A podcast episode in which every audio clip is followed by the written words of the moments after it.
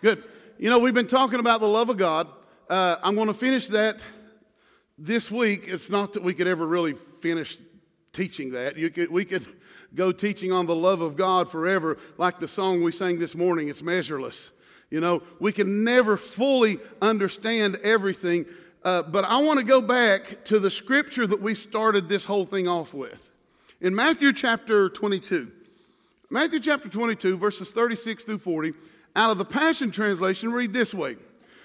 Because they were trying to trap Jesus up, and they said, here in verse 36, it said, Well, t- teacher, which commandment of the, in the law is the greatest?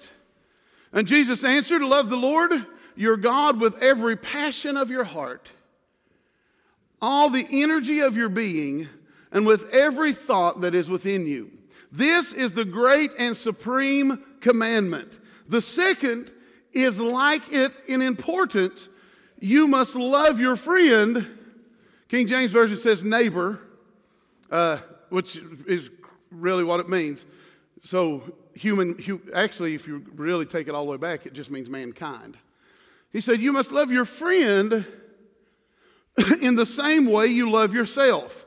Contained within these commandments to love, you will find all the meaning of the law and the prophets. They're looking for the law. They want to know, okay, which of these 600 and some things do we just need to go through and tick off, and which one's greatest? And Jesus tells them, the greatest is the one that says you love the Lord your God with all your heart, all your mind, all your passion, everything.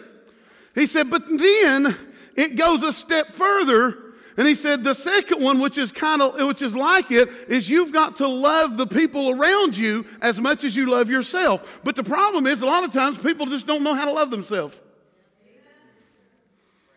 And you can usually tell how much love someone has for themselves by the way they treat people around them. And the whole point of this whole series has been to go back and to look at how much God loves us because we can never really love God the way that we're supposed to love God until we first understand how much He loves us. And until you learn to love yourself the way God loves you, you'll never be able to really love others. Now, uh, that, in verse 39 there again, he said, Your friend. I want to read this to you out of Thayer's dictionary. It says, uh, or lexicon. It says, One who is close, a neighbor, according to Christ, any other man, irrespective of nation or religion with whom we live or whom we have a chance to meet. That's what that word means. We, we, we hear friend, we hear uh, uh, uh, neighbor, but it means any other person, regardless of nation or religion. See, God gives us the instruction here that we got to love others the same way that we love ourselves. But like I said, a lot of people don't know how to love themselves. Well, you don't know what I've done. You don't know where I've been. You don't know what I've gone through. You don't know the things I've done with my life. And you don't know what. You, you, Anybody got stories like that? But the word says that you got to love yourself. You know that word love there, it means to esteem highly. You got to esteem yourself highly. It's indicating a direction of will and finding that one's joy in something or someone. So when God says for us to love our neighbor, it means for us to look at mankind with an attitude of joy. I heard Todd White talking here a while back uh, about someone he ran into, and somebody said, "Oh, you know, kind of go around them." He said, and, and he said, "Well, that's how you can tell that people don't mean anything to you when you want to run from them rather than run to them." Mm, come on. I wonder sometimes if we don't look ourselves in the mirror and we don't like ourselves, we'd rather walk away from ourselves than really to stand and say, "Okay, what I mean." L- listen to the rest of this definition. It means to wish well or to do good to. So God's saying, love, wish, find joy, and wish well to everyone around you. Your neighbor, everyone, regardless of their religion, regardless of, of their political status, since that seems to be the thing everybody's fighting about right now. Uh, regardless of any, any of that mess, love people. Find joy in people. People have to be our joy, they have to be our strength. But the thing is, you have to feel that way about yourself. Now, if you really want to get deep into this word, that word love, here, if you go back into the original Jewish language, it was almost at the time, uh, it was likened to even the word lust. It means to have an inordinate affection for. That's how much God says that we should love people. It should be just kind of weird.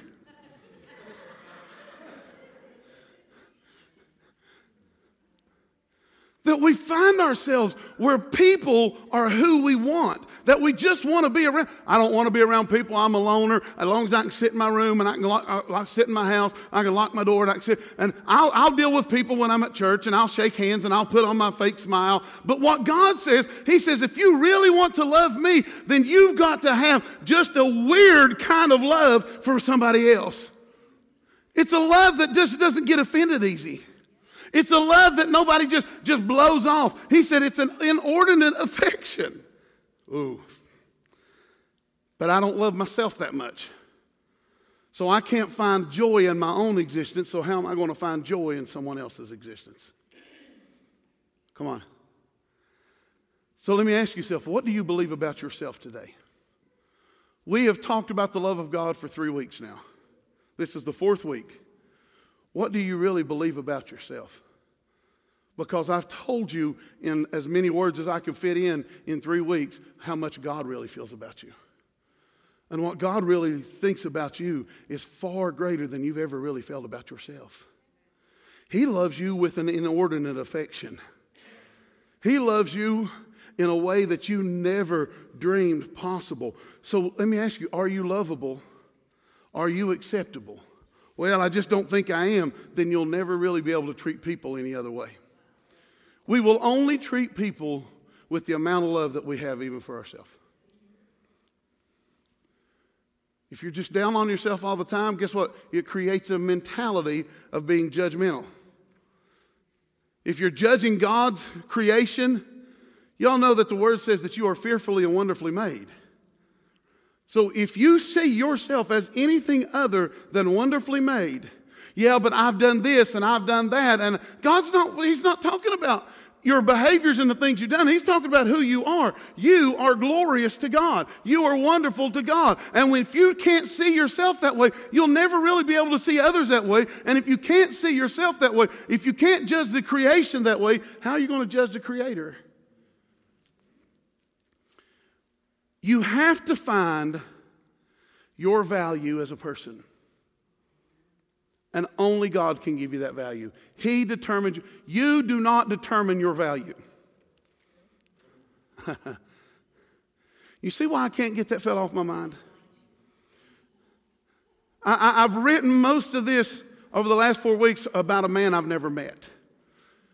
A friend of mine that I used, used to pastor uh, started my mind thinking in this way, but what's kept me going is about a man I've never met who thinks he's nothing. And so he treats his life as nothing. Because of the faults and the failures of his past, he just quit. Folks, that's not you. That's not who you are.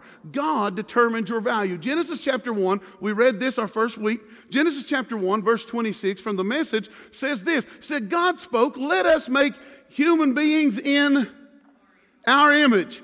There is nothing you can do to yourself to change your image from God's image.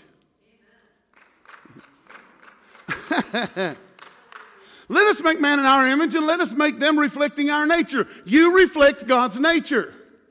And for you to live any other way is for you to live a lie. He said, let us make reflecting God's nat- uh, our nature. And so they can be responsible for the fish of the sea, the birds in the air, the cattle, and yes, earth itself, and every animal that moves on the face of the earth. God created human beings. He created them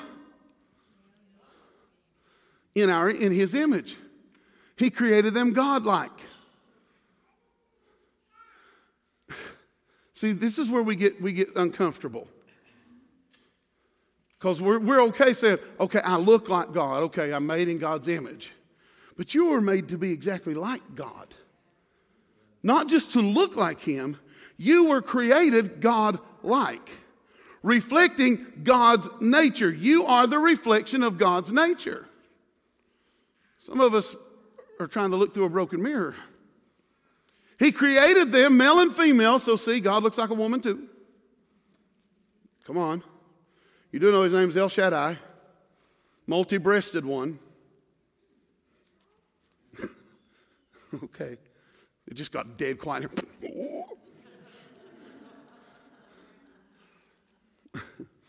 the God of more than enough. He said he created human beings, he created them godlike, reflecting God's nature. He created them male and female, and God blessed them. Prosper, produce, fill the earth. Take charge, be responsible for the fish in the sea and the birds in the air, for everything that moves on the face of the earth. In verse 31, and God looked over everything he had made. That means mankind. And he said, It is good. So very good. And it was evening and it was morning, day six.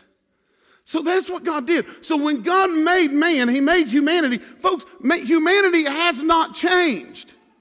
God's purpose for humanity has not changed. He still loves them. They are still godlike. They still reflect His nature. The problem is the enemy has come in and blinded them to who they really are, and they are living out a lie about themselves that is never meant to them to live in. And Wendy, we always live through the, the, the, the, the coloring of that lie, we will always struggle with being accepted ourselves and accepting ourselves. God's idea about creation has never changed. Mankind is still that to God, and He still sees man as good. Got to, got to let that settle in. Yeah, but don't you see what they're doing out there? I was, I was, talking to Ted before service this morning, and, and I'd actually went into the restroom and come back out and just to say another word to him. You know, people say, well, this world, it's so sinful, and it's so sinful, and it's so sinful. How many of you know that's not a... Let me rephrase that. I'm not going to say what I started to come out my mouth. Sometimes you got to catch yourself because you're like, that ain't going to go over well. Well, the world's just full of sin. The world is full of sin. You know what? That just means the world's full of grace. It says, where sin does abound, grace does. We forget that, Perry.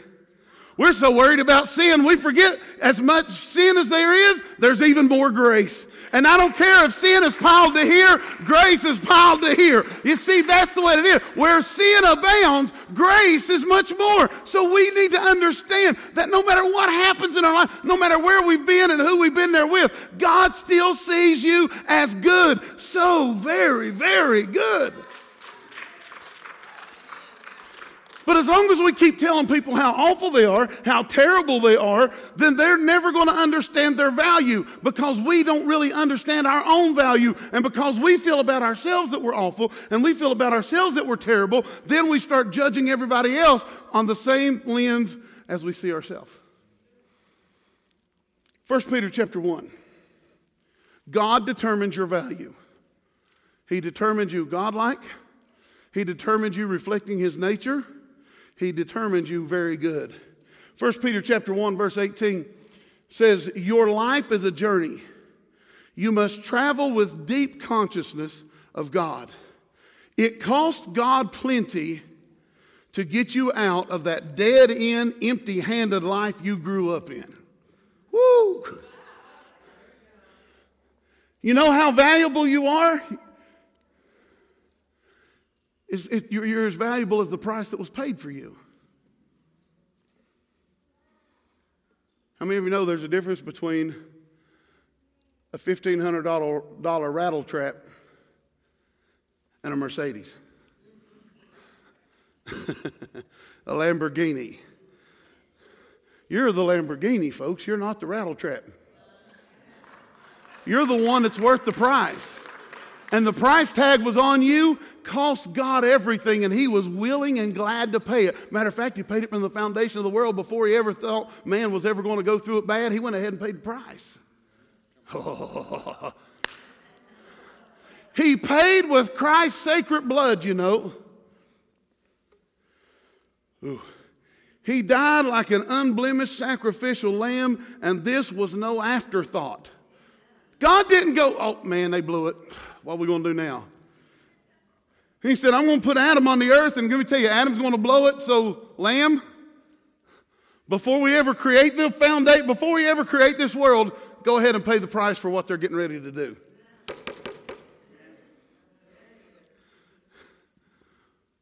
Before the foundation of the world. Isn't that what Ephesians says about the Lamb? He was slain before the foundation of the world. He said, and he paid with Christ's sacred blood. You know, he died like an unblemished sacrificial lamb, and this was no afterthought. Even though it has only lately, at the end of the ages, become public knowledge, God always knew he was going to do this for you. It's because of this sacrificed Messiah, whom God then raised from the dead and glorified, that you trust, that you know you have a future with God. The value of a thing is relative to the price worth paying for it. And you are worth everything. You, you are worth everything. Your value is not found in your money. Your value is not found in your house. Your value is not found in your car. Your value is not found in how many friends you have. Your value is founded on the fact that God said, I will empty heaven to make sure you never have to leave it. that you're not things, you're His. And if we learn to love ourselves this much, Imagine what that would do to your mentality. To walk around always knowing how much God loves you. Walk around always settled in this fact no matter what comes, no matter what goes, God loves me. I didn't say He's thrilled with every action I do, I didn't say He's thrilled with every decision I make. But no matter where I go, even when I'm making bad choices in the middle of it, he still loves me. And when we understand that, then you'll be able to love others because then you're never really offended. See, the problem with a lot of us is we're so offended at ourselves that we're offended by everybody else. Come over here and try this again. These twins will get it. We can't be so offended all the time. Here, that's the problem that the church world has created, Steve. We've been offended at the world for all these years for just walking around with their eyes blinded rather than taking our time to help remove the blinds. And so we've, we've walked around offended. Folks, love is practical.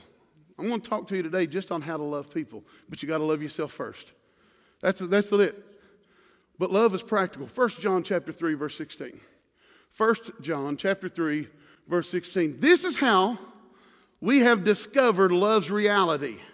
Jesus sacrificed his love, his life for us because of this great love. See, love will cause you to sacrifice. That's why Harvest House exists, because we've decided to love. This is why we don't sell it. This is why we don't put a price on it. We want to give it away. Why? Because love sacrifices. Who? Jesus sacrificed his life for us. Because of this great love, we should be willing to lay down our lives for one another. If anyone sees his fellow believer in need, be offended at him. Because you can't believe they did that. I would never, I, I would never. I don't know. I'd never do that. Reminds me of a joke I won't tell. no, he says if you see a brother in need or a fellow believer, this means and has the means to help him, yet shows no pity, it says we close our heart against him. How is it even possible that God love live, God's love lives in him? So if we're not willing to go out and just love people with this weird I, I, don't, I don't know. This, uh, this kind of love that just, people look at you strange. The kind of love that'll drive you to reach out to people and invite them to lunch. Y'all remember several years ago, uh, just a few years ago, actually, since I've been here, that was one of the things. Somebody sent me this article that there's a local satanic temple or whatever here in Cambridge. So, what do we do? Let's go protest them. Let's go march up and down the street. See, that's, what the, that's the first thing the church wants to do. Because we're not comfortable in our own relationship with God, and because I don't measure up, I know that person don't measure up.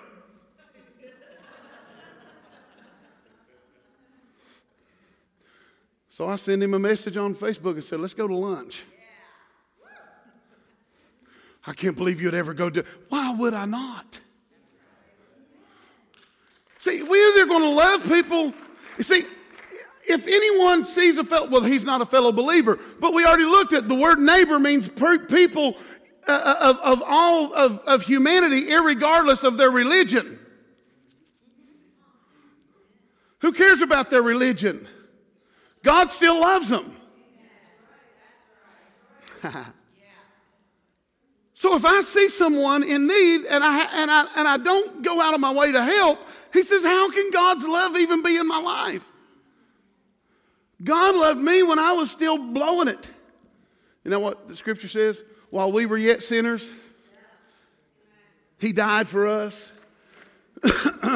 Verse, where we at, Reese? Verse 18? Yeah. Beloved children, our love can't be an abstract theory we only talk about. So I'm putting, a, I'm putting, I'm ending today with a challenge to Harvest Christian Fellowship. Our love can't be this abstract theory that we're only talking about. Oh, we love people. You know. Well, we love people until they come in church and they're three sheets to the wind, and then we sit back. Can you believe they'd show up to church that way? Oh, we love people as long as, you know, none of those little funny words slip out of their mouth. And we're like, they can't have, they ain't got no God in them.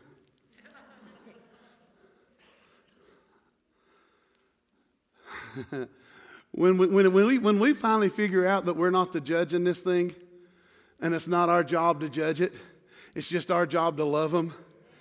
Oh, come on. Our love can't be an abstract. I, I, hope today stretches you. I hope your rubber band just about breaks today. I really want us to come to the point where we're willing to love people, and people say, How in the world can you accept somebody like that in your congregation? Because the love of Christ compels me to do so.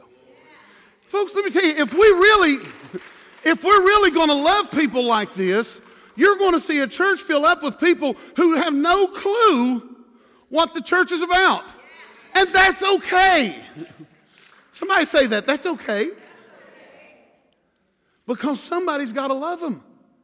Somebody's got to do this. He said, So, beloved children, our love can't be an abstract theory unless it's just a lot of talk. You know what talk is? It's just a bunch of words. but a way of life. See, this kind of love has to be a way of life, demonstrated through our loving deeds. We know that the truth lives within us because we demonstrate love in action. It's love in action. And if there's no action to our love, it's just words, and words doesn't mean anything. Which will reassure our hearts in His presence. Put legs on it, folks. We got to love people in a way that they can feel it. That's why Harvest House exists. That's why some of these other things that we do exist. Is we got to love people in a way that they can feel it. Because you can tell me you love me, I can't feel that. It might be this little fluttery thing. Oh. But that's not what God's about. Today, folks, like I say, I I, I want our rubber band to stretch as far as it goes. Well, that's almost sacrilege, and that's okay. How much are you going to love people? How much are we really going to go? Let's go to Ephesians chapter 5 because love is practical. Be Im- imitators of God in everything you do. Ooh. Be imitators of God in everything you do. So, how, so many years ago, uh, it got on my nerves really bad to see the WWJD bracelets because most people would never do what Jesus did anyhow. what would Jesus do? He hung out with publicans and sinners and harlots and prostitutes.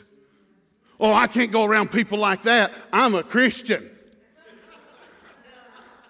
You're more Christ like than Christ, right? You do realize that they talked bad about Jesus. That they talked bad for the people that Jesus hung out with. When's the last time somebody talked about the church for the people that they let in? We've played this thing too safe. Let's keep going. Be imitators of God in everything you do. Then you will represent your Father as His beloved children, son, beloved sons and daughters, and continue to walk surrendered to the extravagant love of Christ. For he surrendered his life as a sacrifice for us. His great love for us was pleasing to God, like an aroma of adoration and a sweet healing fragrance. If you want to live a life that is pleasing to God, it's going to be a life of extravagant love, a, a love that is so big that people are going to talk about you for doing it. I'm, I, am telling you, this, this, this we're, we're throwing it down today. We've talked about the love of God, the love of God, and now he's saying we have to love like him. So, how's it going to be?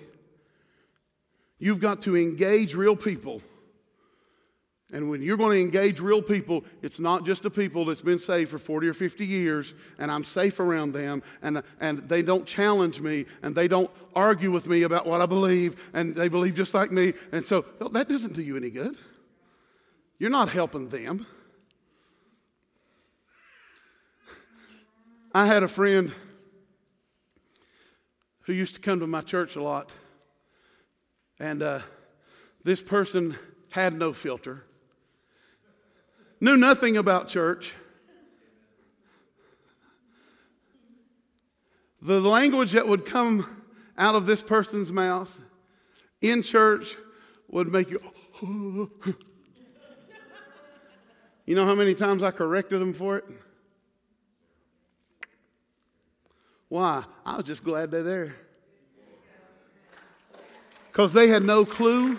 They had no. See, I, am telling you, folks, if we really want to live up to who I feel that Harvest Christian Fellowship is, a place of love, then get ready to start seeing people that you think I would never hang out with them for a million years.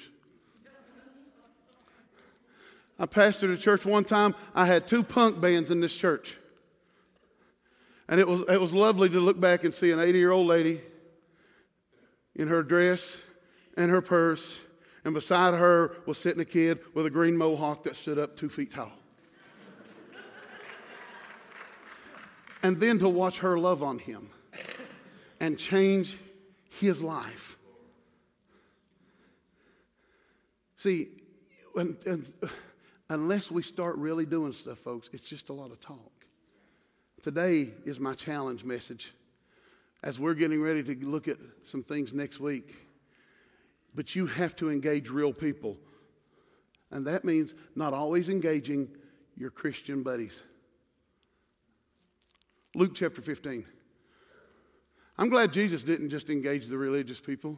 Luke chapter 15, verse 1 By this time, a lot of men and women of doubtful reputation were hanging around Jesus. I love how the message puts that. Doubtful. Where, where, where, was Jesus? He was around all the people who you would have no dealings with. People of doubtful reputation were hanging around Jesus, and what were they doing? Listening intently.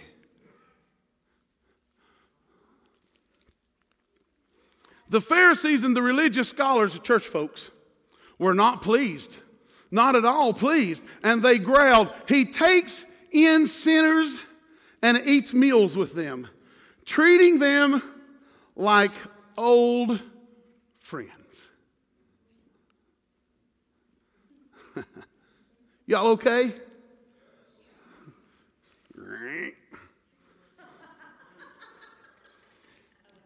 How are you supposed to treat the sinner? Those who are, still have their eyes blinded, treat them like Jesus did, like old friends. Go to lunch, hang out. I can't be seen with that person. Then you wouldn't have been seen with Jesus because he hung out with those kind of people all the time. Half of his disciples you wouldn't have hung out with.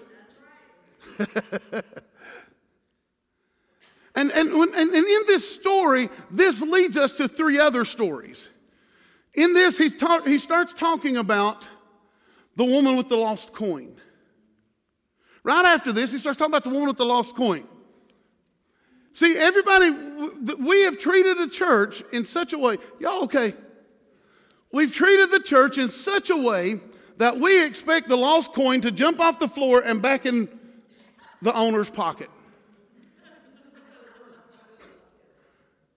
The lost coin had no way of finding itself, it had to be found.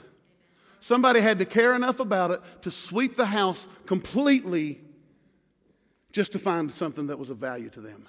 Until we see people that we are willing to get all the other stuff out of our way, anything that would separate us from them so that we can show them how valuable they are, it's just in our way. Then, well, he, first he talked about the lost sheep. The sheep out there doing sheep things. It says he had 99, he lost one. Not one is willing to be lost. Matter of fact, the word says that he is not willing that any should perish. It is not God's will that any should perish. But you got to walk, sometimes you got to walk out from side the fold. See, we, we, we preach this, Perry, as this is Jesus. Jesus is going out and finding that sheep. Well, but guess what? Jesus ain't here. You are. His body's here. The head is seated in heaven. But the body's here. we maybe it's time that we begin to walk outside of the 99 who's all doing what they're supposed to do and all living all good. And we go find the one who just needs to come back home. It's not that they're not a sheep, they're a sheep even outside the fold. Gosh. They're a sheep even outside the fold. We just got to bring them back in. Then he tells the story of the lost coin. Then, right after that, he tells them three stories to attack this mindset. Then he tells them about the prodigal son, the only one that came to his own senses. And seeing if we're going to love people like this, it's got to be practical. It's not going to be easy. You're going to get around people who you don't agree with, who you're like, oh my goodness, I can't believe you live like that way, and I can't believe you do that, and I would never do that, and that's okay. You never would, but you're going to love them even when they're doing it.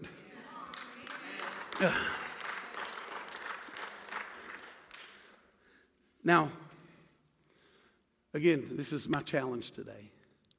We can clap and cheer. But what's going to happen when you come up on the parking lot and you're walking in church and somebody has this funny smell that's wafting off the back of their hair? Some of you know what I'm talking about, some of you don't. Or what are you going to do when they're standing right outside the front door doing things that you would never do. Can't believe you. Well, they, they have no respect for the church. Maybe we don't have any respect for them.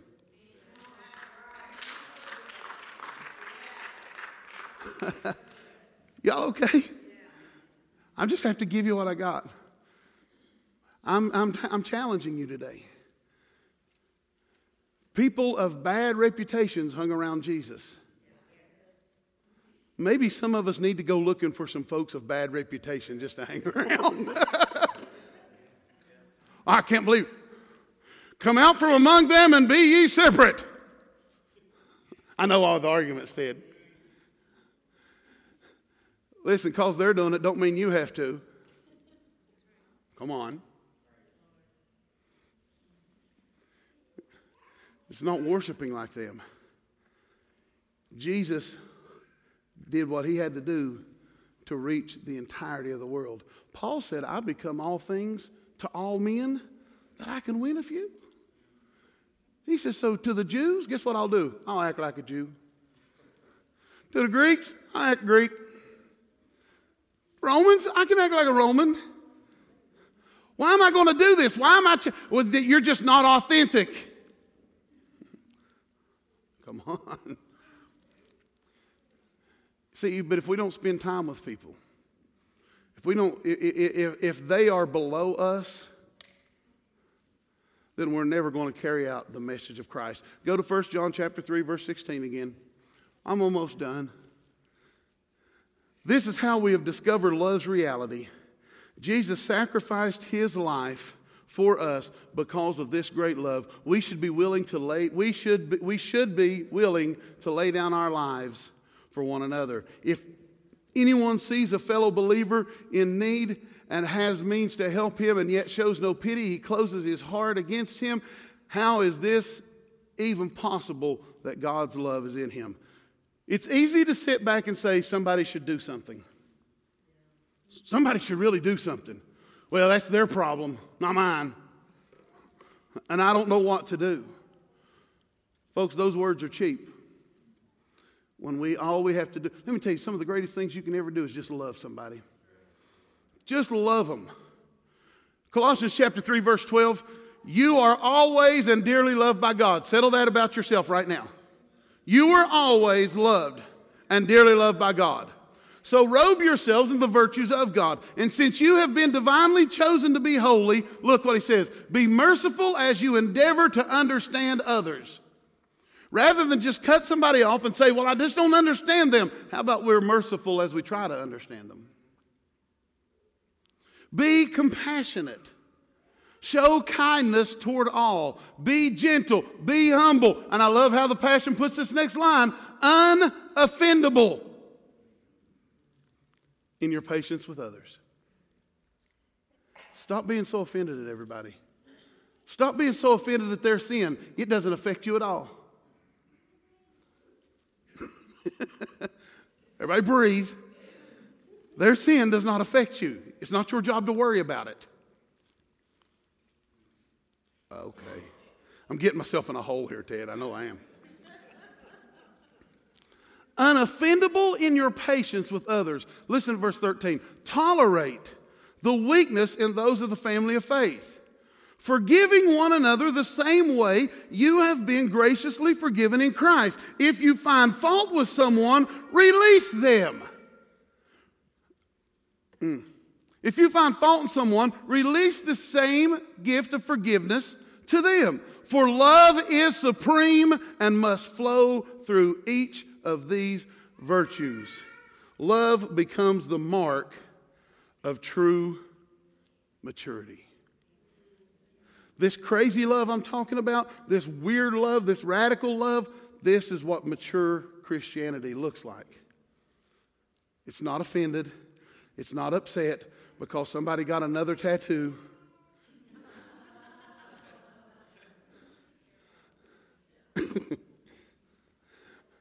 or somebody pierced their ears, or somebody cut their hair, or somebody's not wearing what you would ever, I would never let my, my kid wear that.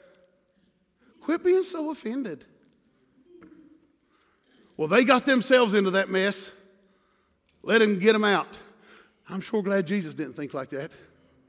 Matter of fact, Jesus said they're going to get themselves in a mess and I'm going to make a way out before they even get there. Well, I'm not going to be around those type of people. I don't want people to see me hanging out with that type of person. That's the type of people Jesus partied with.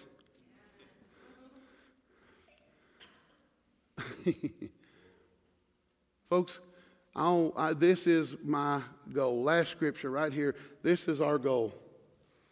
1 John chapter 4. Anyone can say, I love God, yet have hatred toward another believer, that makes him a phony. Because if you don't love a person, a brother or sister who you can see, how can you truly love God who you can't see? For he has given this command Whoever loves God must, everybody say must, must also demonstrate love for others. There was a man on the road, took a bad path. He was jumped, he was beaten. He was naked and left for dead. A priest come by, sees him on the road, crosses to the other side of the road. A Levite comes by, one of the uh, priest's assistants comes by, looks at the man laying bleeding on the road, and crosses the road. See, religion will never let you get involved in somebody else's mess. See, this is the condition we see of people every day. They're hurting. Then here comes a guy who's a stranger, and he sees him, and he gets down off his animal and he binds, he cleans him up, he pours oil on his wounds, he bandages him up, he puts him on his own ride, and he takes him back to make sure that he has everything he needs. This is the story of a Good Samaritan. This has to be the story of Harvest Christian Fellowship where we meet people where they are, even covered in blood and filth and dirt and nasty, and, and we let compassion be our full motivation, that we bandage the wounds of those who are hurting, that we pour the oil of gladness, that healing balm into their wounds, and then we bring them to a place that's safe where they can be ministered to until they are fully recovered. And if we can't be that, all we can do is just pat ourselves on the back and think we've done something good because Ron sings a great song and Brent can stand up for 40 minutes or Dee plays a good piano or Jody gives a good word and that's all fine and good. But if it doesn't go past that, we're coming up short, folks. So I say, fill the church. Fill it. With everybody. go ahead with everybody that you think I would never hang out with them. Go fill it. I don't even think they should be in church. Fill them up. Well, they're not believers. We don't care. We're going to love them no matter what. This is why I wanted to close today with this message. Those six foot letters down here at the bottom of the hill have to mean something, or it's just a pretty decoration for somebody to take an engagement picture in front of. Amen? And the reason I say that because somebody did. Love. Let's pray. Father, we thank you. We thank you for who you are and what you are in our life. Lord, I, I, would ask that today that we love ourselves this much, but Lord, change us. Mold us, make us into your image. Make us the person you want us to be, that we will forever change ourselves. Father, today I pray that you have stretched our band so tight that we feel like we're. I, I pray that this message stretches us hard, Lord, but let us walk into this place with a different kind of love, an inordinate affection for the world, because we know we have the good news. In Jesus' name. Amen. Amen. Prayer team is on their way up. If you need prayer for anything today, these guys want to pray with you. They're going to bless you. Also, don't forget Harvest House Truck this weekend. But if you need prayer, I've got a group of people coming right now to pray with you. You're blessed whether you like it or not, so you may as well enjoy it.